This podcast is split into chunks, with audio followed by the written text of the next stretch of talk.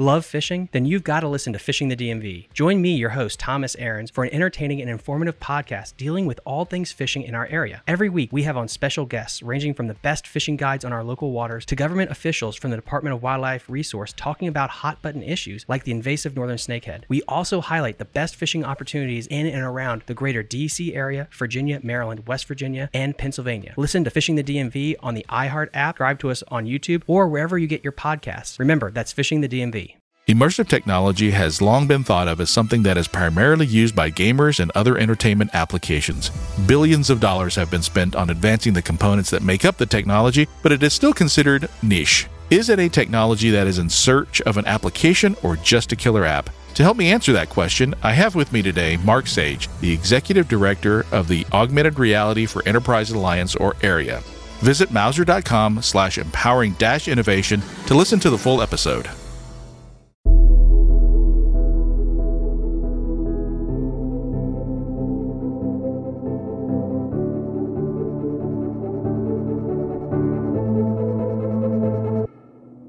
Salve a tutti ragazzi e bentornati su Glitch. Quando ieri è arrivato il messaggio sulla band del prelievo da parte di Spreaker di 72 euro in merito alla, al rinnovo della subscription per continuare ad ospitare le puntate del podcast, ho caricato la, la pagina del, del CMS di Spreaker e ho notato che l'ultima puntata risale ormai a un mese fa. Che dire, più che altro sono tempi difficili ad oggi che sto registrando ed è sabato 24 ottobre, almeno per quanto mi riguarda in Campania, dove vivo io, eh, a Salerno, ma soprattutto nella vicina Napoli, eh, dopo che ieri il governatore De Luca ha proclamato quello che io già sapevo da tempo ma che nessuno voleva dire, ovvero un, un ennesimo lockdown a causa del, dell'aumento dei contagi da coronavirus, è successo un po' un casino. Innanzitutto in agenzia c'è stato, quando abbiamo appurato la notizia, un, intorno a ora di pranzo, poco prima di pranzo, visto che abbiamo mangiato molto molto tardi, intorno alle 3, c'è stato un attimo un minuto di silenzio, come se fosse morto un caro, perché giustamente quando noti che il paese si sta inceppando, soprattutto a livello economico, e tu, soprattutto tu, fai un lavoro non indispensabile, o almeno ritenuto da qualcuno non indispensabile, un po' di problemi su come andare avanti te li fai. Anche perché noi facciamo parte come agenzia, ma anche come mio lavoro, faccio parte di quella categoria dei servizi che eh, sono i primi ad essere tagliati in, in, situazioni non positive. Vedremo questa situazione come si aggiornerà. A seguito delle proteste, effettivamente la tensione è papabile. Almeno ieri sera che ho girato per supermercati, poi questa è una storia che quando avrò completato questo progetto in agenzia ve ne parlerò perché è molto molto molto fico se riusciamo a completarlo giustamente l'aria che si respirava era, era molto molto pesante. Vabbè ma bando alle ciance questo non è un podcast politico per cui dopo aver notato che non registravo da un mese mi è parso doveroso fare una piccola rassegna stampa di quello che è successo in questo mese e di appunto rilasciare una nuova puntata anche perché ne sentivo il bisogno e oggi casualmente c'è un po' di libertà. Vediamo un poco le notizie positive dall'ambito informatico web design. Per cui per quanto riguarda la puntata scorsa che era già parzialmente registrata registrata ho deciso di riregistrarla appunto da capo visto che era vecchia ormai di un mese e aveva tutta una serie di incongruenze e di situazioni che avrebbe creato più problemi editare che eh, appunto registrare da capo. Le notizie dell'ultimo mese sono molto molto simpatiche, soprattutto nell'ambito web design, perché come prima macro categoria abbiamo la nascita di un nuovo plugin, ovvero Web Stories for WordPress, di cui vi metterò il link appunto sempre nelle note dell'episodio, è made by Google e non fa nient'altro che aggiungere la possibilità, senza ovviamente essere degli esperti nel coding, ma in maniera molto molto visuale, la possibilità di aggiungere sul vostro sito WordPress una barra in alto con le stories stile Instagram, in modo che voi possiate utilizzarlo magari per um, se avete un e-commerce per una, uno sconto improvviso, un aggiornamento di prodotto, eccetera, eccetera, eccetera. Questa cosa è molto molto nuova, infatti il, plugin è di un paio di mesi fa, può essere una svolta lato web design di come si generano, come si creano i siti web, perché questa implementazione che rende molto molto semplice raggiungere eh, queste storie potrebbe essere una svolta in positivo per quanto riguarda la, la vendita dei prodotti,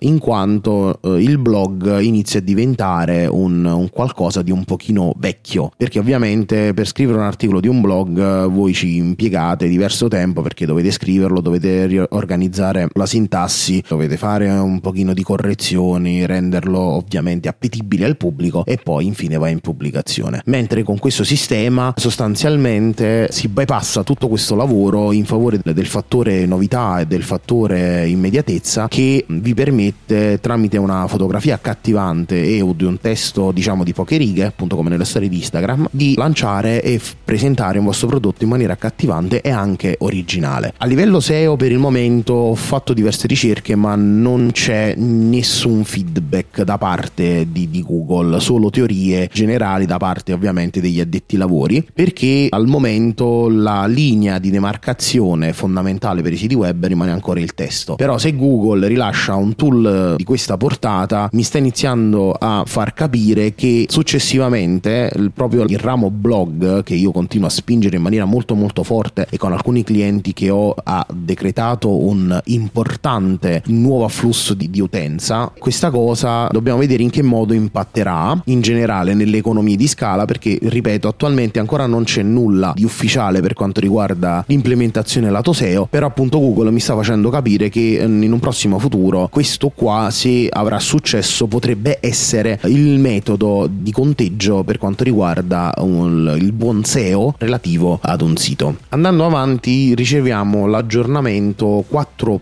1.6 di, di WooCommerce, il noto plugin per, per l'e-commerce che continua la sua rivoluzione grazie appunto a questi maxi aggiornamenti lato design ed interfaccia che sono iniziati con la versione 4.0. Con questa 4.6 viene uh, ulteriormente portato avanti il lavoro di redesign e viene totalmente cambiata la schermata principale di WooCommerce di amministrazione che viene resa appunto molto più interattiva grazie all'utilizzo massiccio di JavaScript in modo da poter interpellare in tempo reale degli acquisti dello store e avere tutto quanto in un unico pannello che ovviamente è ancora un po' acerbo e scarno ma che nei successivi aggiornamenti è stato promesso um, diventare il focus principale del, dell'azienda di Automatic in relazione all'avere un solo pannello dove poter vedere a colpo d'occhio anche in maniera molto molto semplice come sta andando il vostro sito e-commerce, quanto sta vendendo certo prodotto eccetera eccetera eccetera. Quindi una nuova svolta che potrebbe causare qualche grattacapo per i temi non aggiornati e vecchi perché ci sono state tutta una serie di funzioni deprecate per cui i temi più vecchi dovranno aggiornarsi ma in generale chi utilizza magari era abituato ad utilizzare WooCommerce in una certa maniera dovrebbe secondo me aggiornare il, il plugin e iniziare a prendere confidenza con, um, con le nuove schermate con i nuovi pannelli perché di qui a secondo me 3-4 mesi tutto questo enorme passaggio unito ovviamente al, agli aggiornamenti costanti anche lato interfacce e funzioni di WordPress con l'eliminazione del codice vecchio crea questo come avevo già detto nelle scorse puntate crea questo nuovo paradigma che sostanzialmente deve essere preso per forza di petto perché se viene preso in maniera molto tranquilla rischia o di non centrare l'obiettivo. Parlo personalmente per chi mette le mani e gestisce gli e-commerce eccetera oppure per i tecnici come me. Se non viene preso di petto potrebbe eh, appunto creare o disaffezione verso il prodotto nuovo quindi rimanete alla versione vecchia con conseguenti aumenti di problemi sia lato sicurezza sia lato funzionalità e successivamente potreste eh, avere una, una, doccia fredda quando vi ritroverete a dover aggiornare magari di due o tre versioni il, il, plugin di WooCommerce tutto in una volta e vi troverete mh, totalmente il, i pannelli stravolti e quindi necessiterà di molto molto tempo per reimparare come si fanno determinate funzioni. Quindi il mio consiglio come al solito è aggiornate in maniera incrementale così a livello di sicurezza e a livello di, di nuove feature siete a posto e eh, quando ci sono cambiamenti di questo tipo di prenderli eh, di petto e studiarselo magari eh, quella mezz'oretta in modo da capire come sono stati aggiornati i pannelli e quali sono le, le nuove funzioni implementate in quella determinata area. Per quanto riguarda la seconda macro area riguardante le notizie passiamo a Windows e qui appunto questo vorrei ringraziare Valerio Calano del podcast Pensieri in Codice che mi ha giustamente detto che le scorse puntate erano un poco confuse perché andavo avanti e dietro con argomenti diversi, per cui mi ha dato il consiglio di, come sto cercando di fare, di raggruppare in macro categorie in modo che tutto il discorso sia più fluido e quindi lo ringrazio per il feedback, ma andando avanti mm, appunto passiamo a quello che è Windows 10. Proseguono i lavori lavori per quanto riguarda questo progetto Feature Experience Pack perché in pratica um, come già accennato le altre volte questo pack non è nient'altro che l'idea di Microsoft di uniformare le diverse versioni di Windows. Sappiamo che diverse, ormai Windows ha diverse versioni la sua versione X per il Duo che sarebbe questo parecchio di Microsoft che due schermi tipo tablet ma che si ripiega e diventa una specie di telefono. C'è Windows su, su computer e c'è anche il famoso Windows on ARM che ormai è morto e verrà sostituito da, da questo Windows 10X in un prossimo futuro. Diciamo c'è un po' di confusione le versioni di Windows sono diverse e questo Experience Pack serve sostanzialmente ad inserire tutte le funzioni eh, soprattutto desktop un pochino più vecchie di Windows che avrebbero difficoltà a rimanere all'interno del, del core principale del sistema. Quindi l'idea mm, che ha avuto Microsoft è spurgare tutto il sistema operativo in pratica rendendolo allineato a livello di, di funzionalità e, e, di coding su tutte le piattaforme. Quindi avere un sistema chiamato Windows Core che è appunto il cuore come dice il nome di, del sistema operativo quindi ridotto ai minimi termini che vuole secondo me scimmiottare un pochino quello che è il, il kernel di Linux e poi costruirci sopra a seconda del dispositivo su cui deve andare tra virgolette a, a, ad essere installato tutte le funzioni che richiede quel dispositivo in modo da rendere il sistema operativo molto più leggero molto più funzionale ma soprattutto molto più semplice da revisionare e correggere a seconda dei problemi. Quindi per questo motivo i lavori sull'Experience Pack proseguono però prima della nuova versione di Windows non la 2004 in, in rollout in questi mesi ma dall'anno prossimo con la versione 21H dovrebbe esserci importanti aggiornamenti. Visto che l'update che è in arrivo questi mesi in questi giorni non è nient'altro che un mini service pack. Infatti dovrebbe essere di un massimo centinaio di mega perché dovrebbe fare in pratica un po' di bug fixing dovrebbe attivare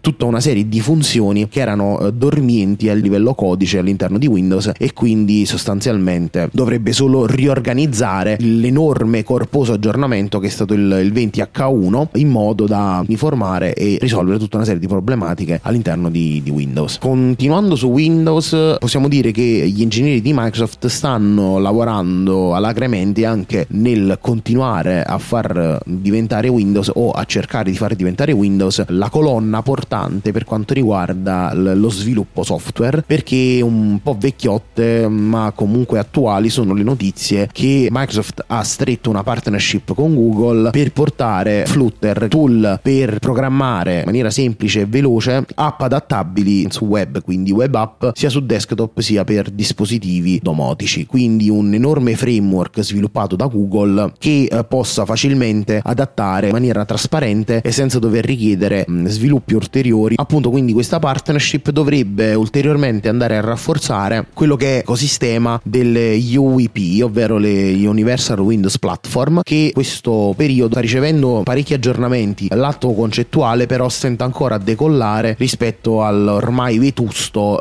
di coding Win32 che eh, Microsoft sta facendo il possibile per lasciarsi alle spalle in questi anni, ma che in qualche modo non riesce comunque a deprecare del tutto perché ovviamente col framework, perché ormai è diventato un framework oppure un metodo di coding che prende il nome appunto di Win32, ormai ci sono quasi 35 passanti di software che devono essere man mano riscritti e riorganizzati, quindi capirete bene che non si può fare tutto quanto in un paio d'anni, ma richiederà sicuramente almeno un decennio per passare da un, uh, un metodo di coding, un framework, un SDK ad un altro. Sempre in ambito linguaggi di programmazione e supporto, Windows 10 abbraccerà anche la possibilità di fare coding per quanto riguarda Swift. A partire dalla versione 5.3 quindi si sta iniziando a delineare un paradigma e io spero che sia così secondo il quale non c'è bisogno per forza di un Mac per codare i Swift ma Windows vuole diventare questo crogiolo similmente a Linux eh, dove uno sviluppatore qualunque linguaggio eh, utilizzi possa ovviamente sia desktop che mobile possa facilmente utilizzare Windows come unico sistema operativo su cui poi installare i relativi tool di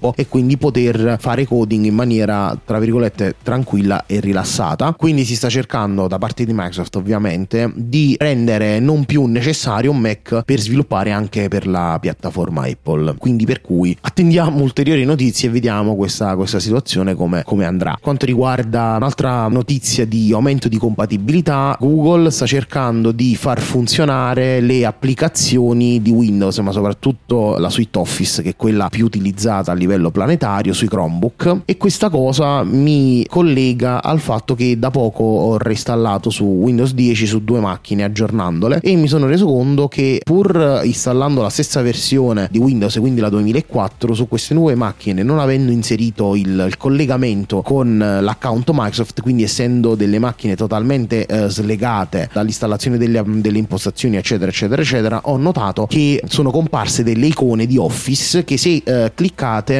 aprono in background il nuovo Microsoft Edge, quello basato su Chromium, e ti fanno, previo ovviamente login di un account Microsoft, ti fanno entrare nella versione mobile di Office e quindi questa sia un'opzione che implementerà successivamente un po' per tutti, quella di non dover per forza eh, scaricare e installare Office, ma questa versione cloud dovrebbe essere gratuita e utilizzabile senza non si sa quali limitazioni perché ho provato solo eh, a creare un documento e a, oppure a editare dei vecchi documenti o tutto quanto basato sul cloud senza restrizioni e quindi eh, Office dovrebbe diventare un pochino più alla portata di tutti ma soprattutto eh, si spera che in un prossimo futuro non si debba più pretendere l'installazione appunto di Office 365 e quindi la miriade di, di installazioni craccate che mi vengono richieste giornalmente per l'installazione di Office perché per loro Office è solo Office craccato. Da quello che ho visto Office funziona in tutto e per tutto quindi se tu vai a cliccare un documento eh, viene caricato sul cloud e aperto in Office sul cloud poi ovviamente ti rimane tutto sincronizzato con, con OneDrive, eccetera, eccetera, eccetera. Continuando sempre sul versante Windows, ci sono diversi aggiornamenti nelle, nelle nuove build Insider, in quanto pratica continua il redesign, quello che abbiamo già visto per schermata start e che arriverà appunto con questa 20H2, vorrebbe essere esteso a tutte le applicazioni, quindi Windows lato grafico sta facendo tutta una serie di, di redesign, si sta sostanzialmente affinando lato grafico in modo da diventare un sistema appunto grafico graficamente più compatto, visto che attualmente è abbastanza, per quanto mi riguarda, abbastanza un delirio, in quanto all'interno tre design fondamentali, ovvero quello classico, quindi proveniente da, da Windows da 598 XP, passare al um, design chiamato aereo, che è quello lì di Windows Vista e Windows 7, a finire al design molto più light e minimal di Windows 8, 8.1 e 10. Quindi c'è ancora un forte problematica a livello di design e Microsoft sta continuando a lavorare nelle build insider per cercare di uniformare questo enorme pastrocchio che in alcuni punti si vede che non viene toccata forse da decine di anni. Ultime due o tre notizie veloci prima di abbandonarvi. Outlook per macOS è stata aggiornata, da fatta un totale redesign dell'app da renderla più simile e molto più Mac friendly con le nuove disposizioni lato design da parte di Apple con Catalina. Ricordo la campana a morto detta nella precedente puntata di Flash Player perché a fine 2020 Flash Player verrà totalmente escluso e verrà totalmente abbandonato il supporto a tutti i livelli, sia lato browser sia lato sistema operativo, per cui anche tramite diciamo tutta una serie di, di workaround non sarà più possibile utilizzare Flash Player sperando che così questa tecnologia eh, rimanga morta e sepolta. L'ultima notizia su Windows e poi si passa all'ultima macro area è quella relativa all'aggiornamento di Firefox che con la versione 82 dovrebbe migliorare drasticamente soprattutto su Windows 10 il suo supporto e quindi avrebbe gli stessi incrementi di velocità che um, pochi mesi fa erano stati decantati da Edge, quanto sono state riscritte tutta una serie di, di librerie. Ultima macro area, ed è quella che mi chiedeva più di qualcuno. Sì, per quanto riguarda FreeNAS è uscito prima release di TrueNAS 12.0, viene decantato come il successore di FreeNAS, ma se qualcuno ovviamente vuole riprendersi le puntate precedenti di questo podcast, avrà più una panoramica di come si è evoluta questa situazione, ma velocemente perché sennò altrimenti la puntata diventa chilometrica, volevo dirvi che è stata rilasciata la prima versione appunto di TrueNAS, a tutti gli effetti è ufficiale, è online, ma io non aggiornerò fino alla almeno l'update 2 perché ci sono stati importanti cambiamenti sia lato sistema operativo sia lato interfaccia sia lato API e uh, utilizzo di ZFS che secondo me lo rendono un aggiornamento un pochino instabile. Uh, ovviamente sempre parlando di instabilità per quanto riguarda FreeNAS che di base è stabilissimo da fare schifo però lo vedo un, una release un pochino instabile perché ha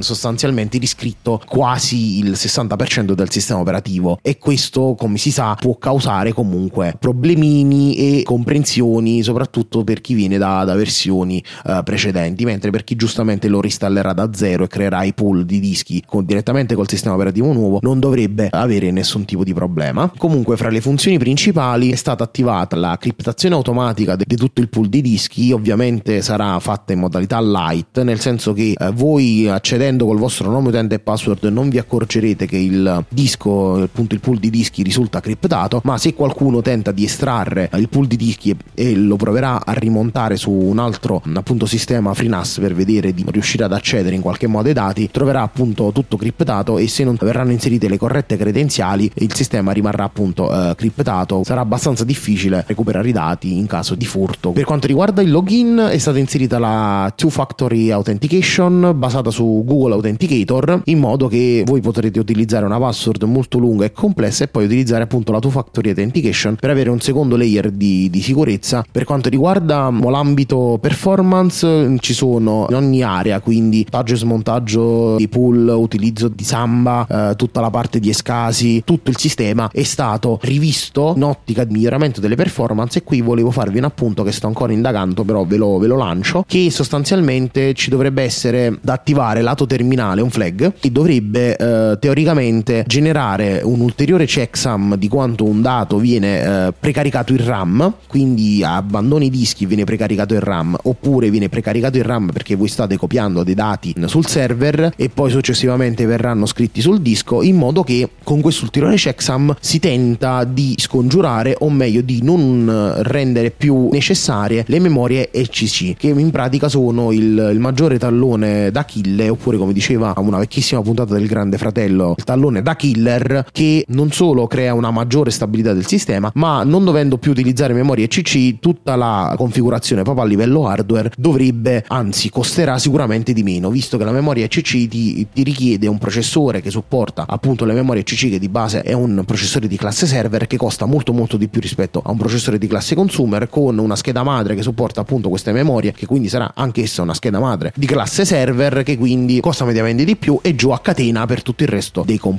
quindi se si riesce a disinnescare questa necessità di utilizzare ovviamente come ulteriore layer di sicurezza perché molti sistemi basati su FreeNAS di persone che sono all'interno del, appunto, del forum di FreeNAS dicono di non utilizzare RAM e CC e di non aver avuto mai problemi. Però io essendo una persona molto molto sfigata tendo soprattutto per quanto riguarda dati fondamentali e importanti che non voglio assolutamente perdere tendo a preferire l'utilizzo di memoria CC ma se io appunto questa funzione che attualmente non è ben documentata quindi servirà un po' di tempo un po' di ricerche per, per approfondirla dovrebbe appunto disinnescare questa ulteriore clausola dell'utilizzo della memoria CC e quindi rendere le build di server nuovi molto ma molto più economica è stata inserita la funzione di quello che viene chiamato il fusion pool ovvero un pool di dischi fatto di una VDEV solo di scheda SSD unita a una VDEV di solo hard disk che adesso TrueNAS riconoscerà e prenderà il nome di Fusion Pool. Quindi lui gestirà in maniera appunto come faceva il vecchio Fusion Drive di Apple gestirà in maniera automatica i file che vengono utilizzati più spesso. Li metterà sulla VDEVs totalmente di SSD per supportare un carico di lavoro molto maggiore e poi quando il, il file verrà utilizzato poco lo sposterà nella VDEVs fatta di solo hard disk e quindi farà questo matching a livello non di file ma da quello che si legge di blocchi. Quindi dovrebbe essere leggermente più precisa e funzionale rispetto al Fusion Drive di Apple. Poi è stato aggiunto il supporto alle VPN direttamente all'interno di TrueNAS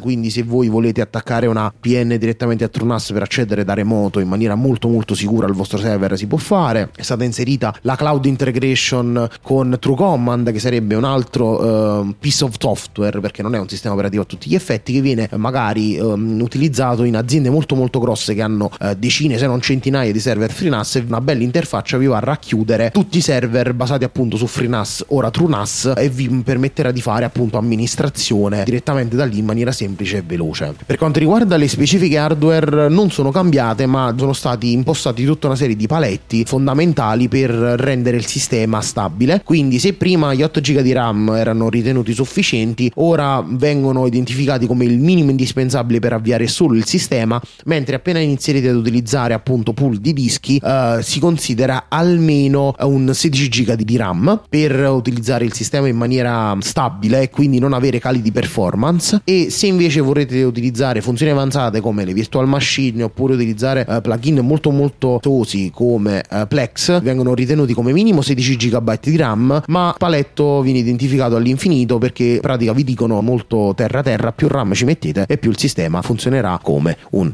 Drago. L'unico appunto viene fatto in quanto finalmente abbiamo l'integrazione per quanto riguarda l'utilizzo di processori AMD. Infatti, nel link che vi metterò del nuovo sito di Trunas, all'interno della documentazione vi viene scritto tutti i passaggi a seconda della generazione dell'architettura che avete, cambiamenti che dovete fare all'interno del BIOS della vostra scheda madre prima di installare FreeNAS in modo da renderlo eh, totalmente compatibile con i processori AMD e questa è un'enorme svolta perché sappiamo che AMD, soprattutto lato consumer ma anche lato server, ha dei prezzi molto concorrenziali rispetto a quelli Intel, quindi cade contro un un altro paletto che ci obbligava ad utilizzare processori Intel. Ovviamente la documentazione è stata espansa in questo sito nuovo che non è più freenas.org ma è trunas.com, ma vi lascio tutti i link all'interno del note dell'episodio che è stata appunto ampliata in quanto la guida è stata corredata di molte immagini e quindi anche a prova di, di nabbo, quindi per installare sia FreeNAS ma anche creare la pennetta avviabile sia da, da Windows sia da Linux, per cui tutto nuovo sito